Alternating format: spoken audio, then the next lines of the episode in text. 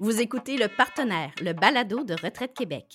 Ensemble, on prend le temps d'aborder tout ce qui entoure la planification financière de la retraite, les régimes de retraite et l'allocation famille. Bref, comment on vous accompagne tout au long de votre vie. Parce que Retraite Québec, c'est votre partenaire en sécurité financière.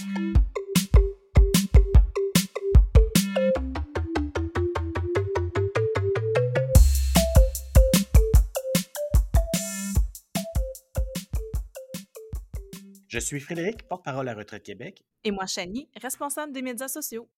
Dans cet épisode, Chani, on aborde un sujet qui nous touche tous de près, tôt ou tard, la planification financière de la retraite. Oui.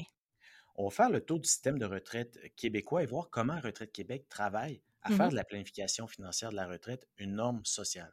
Oui, puis d'ailleurs, Frédéric, savais-tu que d'ici 2025, il y aura une nouvelle personne retraitée toutes les cinq minutes? Une nouvelle personne à toutes les cinq minutes? Ça fait du monde, hein? C'est plus de 850 000 personnes, dans le fond. Puis ça fait que c'est vraiment un enjeu majeur là, de notre société, puis une réalité aussi qui va rattraper le marché du travail qui, on se le cache pas, est déjà en manque de main-d'œuvre.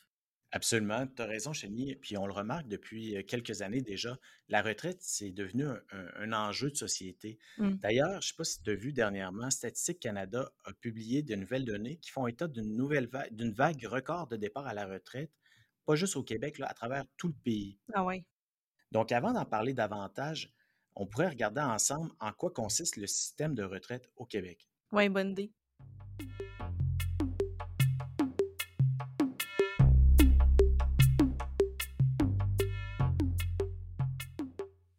Chani, on a tendance à l'oublier, mais on est vraiment chanceux de pouvoir compter sur un des meilleurs systèmes de retraite au monde qui combine à la fois le régime de rente du Québec, qui est, rappelons-le, un régime public obligatoire auquel cotisent tous les travailleurs et employeurs, Mhm. les régimes collectifs qui sont offerts par les employeurs et l'épargne privée. Oui, tu as raison. C'est vraiment comme un beau mariage entre les programmes publics qui nous offrent une protection de base à la retraite, un revenu qui est certain, mais surtout à l'abri des fluctuations de l'économie, puis les initiatives collectives et personnelles qui nous donnent ensuite toute la liberté de planifier là, selon nos projets. Exactement, puis on le dit souvent, euh, c'est une responsabilité qui est partagée là, entre le gouvernement, les employeurs et les travailleurs. Donc, chacun a un rôle important à jouer quand il est question de la retraite. Oui, exact. Tu le dis bien, chacun a son rôle à jouer, puis c'est important pour les travailleurs durant leur carrière de se faire un plan pour accumuler de l'épargne pour la retraite, mais ce plan doit aussi prévoir la façon qu'ils vont retirer leur argent. Absolument. On en a parlé, tu te rappelles, dans un récent épisode, le décaissement est tout aussi important que l'épargne, finalement.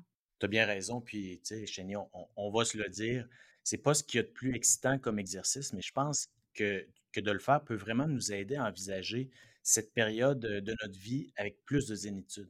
Je suis vraiment d'accord avec toi, puis je propose qu'on en discute justement avec quelqu'un qui est convaincu de la pertinence de faire de la planification financière de la retraite une norme sociale au Québec. C'est Madame Josée Delille, la directrice générale des communications à Retraite Québec.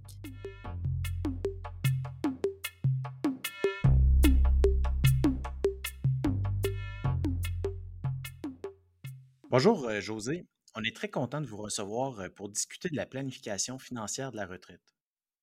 Bonjour Frédéric, bonjour Chani, très heureuse de participer au balado de Retraite Québec. José, euh, on en parlait plus tôt, Frédéric et moi. Bien planifier financièrement sa retraite, c'est accumuler de l'épargne pour avoir un, un revenu là, qui est suffisant et être en mesure de maintenir son niveau de vie à la retraite. Mais c'est aussi savoir comment retirer son épargne pour en avoir tout au long de sa retraite, non? Tout à fait, c'est évidemment un exercice que toutes les travailleuses et tous les travailleurs devraient effectuer pendant qu'ils sont Mm. encore sur le marché du travail, afin d'épargner justement suffisamment pour vivre la retraite qu'ils souhaitent. C'est pourquoi nous, à Retraite Québec, on les accompagne dans cette démarche depuis plusieurs années. En fait, on veut que les travailleurs adoptent des comportements préventifs face aux risques financiers liés à la retraite et à une planification financière insuffisante. En fait, on veut juste pas qu'ils se retrouvent dans une situation précaire quand survient la retraite. Oui. C'est exact. Justement pourquoi on offre euh, différents outils de, de calcul sur notre site web euh, pour nous aider à bien planifier, comme euh, Simulaire, Simulaire Retraite. Puis on propose aussi une mine d'informations sur les différentes étapes à suivre pour une bonne pla- planification. Exactement, Frédéric, ça donne réellement un coup de pouce de pouvoir se référer aux étapes à suivre. Bien sûr, on n'apprendra rien à personne en disant qu'il faut d'abord déterminer les différentes sources de revenus qui constitueront notre revenu de retraite. Oui, encore faut-il savoir combien chacune d'elles va nous rapporter, en fait. Absolument, puis ça, ça varie, euh, Chani, euh, tellement en, en fonction de différents scénarios Mhm. possibles. hein. Est-ce que je vais prendre ma retraite à, à définitivement à 65 ans? Est-ce que je vais la prendre de façon progressive entre 60 et 65 ans ou encore continuer plus longtemps? Il y a plusieurs façons de prendre sa retraite maintenant. Il faut juste se faire une bonne idée là-dessus puis planifier. En fait, effectivement, Frédéric, chacun doit envisager sa retraite selon ses projets, ses envies. Une fois qu'on sait comment on désire se retirer du marché du travail, ça va de soi. On fait les calculs, on établit le revenu souhaité à la retraite. À partir de là, c'est plus facile de se fixer un objectif d'épargne pour atteindre le revenu projeté. Il faut aussi, j'imagine, décider dans quel outil d'épargne euh, on va placer son argent, que ce soit un REER, un CELI, un RVER. On a le choix. Puis assurément qu'un conseiller à ce niveau-là ou un planificateur financier là, pourra nous aider à bien placer notre, notre épargne, puis surtout à mettre sur papier la planification financière de notre retraite. Tu fais bien de le mentionner, Chani, euh, de se faire accompagner, c'est toujours une bonne idée. Puis ça peut sembler ardu comme tâche, mais c'est comme dans tout projet. Tout projet, il faut prendre ça là, une étape à la fois. En effet. Il faut réaliser également que le financement de la retraite, c'est vraiment un enjeu de société. Mm. Pour toutes les raisons que tu as mentionnées un petit peu plus tôt, euh, Frédéric, en 2021, les deux sources de revenus des différents paliers gouvernementaux, le régime de rente du Québec et la pension de la sécurité de la vieillesse, incluant le supplément du revenu garanti pour les moins nantis, ben, c- ces éléments-là ne permettent pas à un travailleur ayant des revenus moyens de conserver son niveau de vie à la retraite. Alors, l'épargne personnelle devient donc essentielle pour ceux et celles qui gagnent plus de 30 000 par année.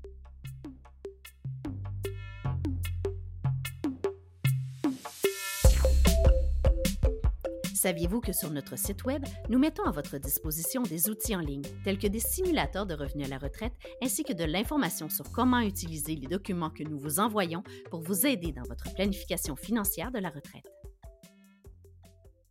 José, je lisais dans un sondage récent de Retraite Québec que plus de 66% des travailleurs sont confiants qu'ils vont être prêts financièrement au moment de la retraite. C'est une donnée encourageante, non? En fait, c'est une donnée étonnante parce que les sondages ils nous disent également que près des trois quarts des Québécois de 18 à 64 ans n'ont pas d'objectif précis quant aux revenus qu'ils aimeraient Mm. avoir au moment où ils prendront leur retraite et que la moitié de la population ne croit pas avoir préparé adéquatement l'aspect financier de sa retraite. La moitié de la population. La moitié de la population. Il y a comme une contradiction là, dans vos deux données, on dirait? Euh, Justement, la grande majorité des travailleurs ne posent pas les gestes pour bien Ah ouais. planifier financièrement leur retraite, mais en même temps, ils croient qu'ils seront prêts financièrement lors de la retraite. Mhm. Alors, il y a comme une certaine déresponsabilisation, puis on va se le dire entre nous, bien honnêtement, il y a un manque d'intérêt aussi en ce qui Ouais. concerne la planification financière de la retraite. Il faut bien se le dire, c'est un sujet qui est anxiogène et aussi c'est parce que ça semble tellement compliqué. Mais il faut vraiment prendre ça un petit geste à la fois. Mais si on considère qu'il y a beaucoup de travailleurs qui ont aussi là, un régime de retraite avec leur employeur, en plus des régimes publics, c'est peut-être pour ça au final qu'ils se sentent moins concernés par la planification financière de leur retraite, non? Peut-être bien, mais ce n'est pas tous les travailleurs québécois qui ont la possibilité de participer à un régime de retraite offert par l'employeur. Mm. Effectivement, actuellement, 37% des travailleurs ont des régimes de retraite du secteur public ou privé. OK. 16 participent à d'autres outils d'épargne collectif, mais il y a quand même 45% qui en ont tout simplement pas. Alors, améliorer la couverture des travailleurs fait aussi partie des défis que nous avons à relever à Retraite Québec. José, je vous entends souvent là, ici parler d'instaurer une norme sociale pour la planification financière de la retraite. Ça fait un, par- un peu partie de la solution, j'imagine? Exactement. On parle de normes sociales quand on réfère à une façon de faire ou d'agir, une règle de conduite qui a prévalence dans une société ou un groupe social. Alors, cette norme-là, elle se traduit par des habitudes, Mm. des valeurs, des croyances partagées au sein d'une collectivité. Juste pour qu'on qu'on se comprenne bien, en fait, une norme sociale, ça nous dit implicitement ce qu'il convient de faire ou de ne pas faire, comme porter la ceinture de sécurité, par exemple? C'est un bel exemple. Mm. Pour installer une telle norme sociale, ça prend du temps.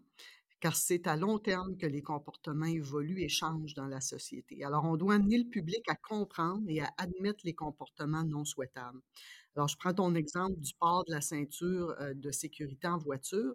Ben, c'est l'effet combiné de la sensibilisation, de la législation et du contrôle policier qui ont fait que les citoyens ont fini par adopter le comportement souhaité.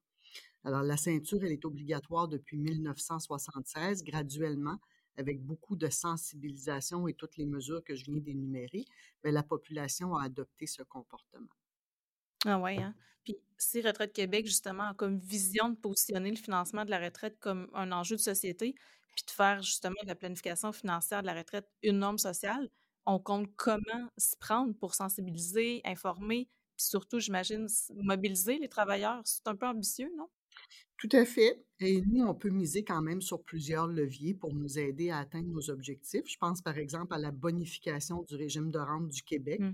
qui va permettre aux travailleurs d'augmenter le taux de remplacement de leurs revenus à la retraite de 25% à 33% L'obligation des entreprises de plus de neuf employés d'offrir un régime d'épargne retraite pour faciliter l'épargne chez le travailleur.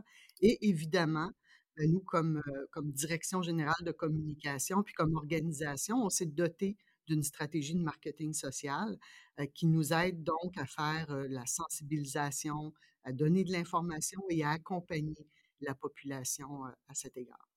Oui, comme tu dis, José, dans le fond, nous, à titre de communicateur, là, on utilise vraiment le marketing social pour, dans le fond, favoriser les changements de comportement chez, chez la, dans la société c'est vraiment intéressant. Puis, comme on le disait tantôt, il faut clairement être patient car ah parce qu'une stratégie, c'est vraiment une stratégie à long terme si on veut prendre le, virage vers la planification financière de la retraite. Oui, tout à fait. Il faut effectivement être patient et ça passe par tout un écosystème, toutes nos actions, tous les moyens ou projets, tout, tout, ce qu'on met en place finalement à travers nos différentes stratégies vise la, la planification financière de la retraite. Puis on ne vise pas que les travailleurs en milieu ou en fin de carrière. Notre public cible est beaucoup plus large mmh. et nous adaptons, dans le fond, nos actions de communication en fonction des tranches d'âge ciblées. Parce qu'une bonne stratégie de, marketing social, c'est justement une stratégie euh, qui tient bien compte de tous ces publics cibles. Donc, de concert, puis on fait tout ça évidemment de concert avec les employeurs, les relayeurs, les associations des ordres professionnels, on le dit tantôt, c'est un écosystème qu'il faut mettre en place. C'est vrai, hein, on communique dans le fond avec les travailleurs et les travailleuses québécois, puis tout au long de leur carrière. La planification financière de la retraite, c'est un sujet qui est vraiment intéressant et passionnant. C'est important d'en parler, puis le balado d'aujourd'hui, c'est une autre belle occasion d'aborder le sujet sous un angle différent. Un grand merci à vous, José, d'avoir pris part à, notre discussion.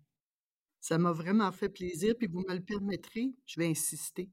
Ce que les gens qui nous écoutent doivent réaliser, c'est que les petits gestes qu'ils posent aujourd'hui feront une grande différence pour cet important projet de vie qu'est la retraite. Absolument. Vous avez raison. Merci.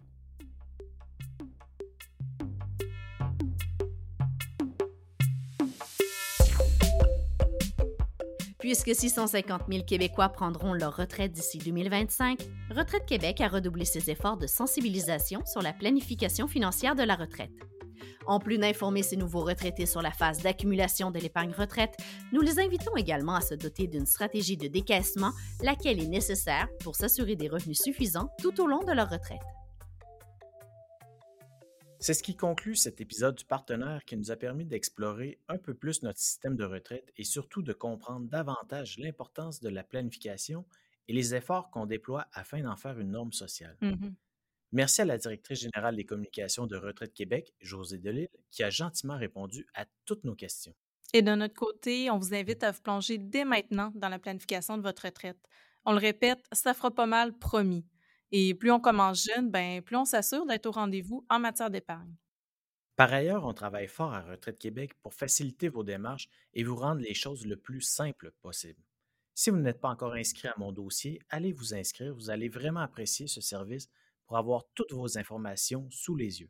N'hésitez pas à commenter et partager notre balado. Écrivez-nous vos questions, vos commentaires sur nos médias sociaux. Nous vous lirons avec plaisir. À, bientôt. Ce balado est une réalisation de la Direction générale des communications de Retraite Québec.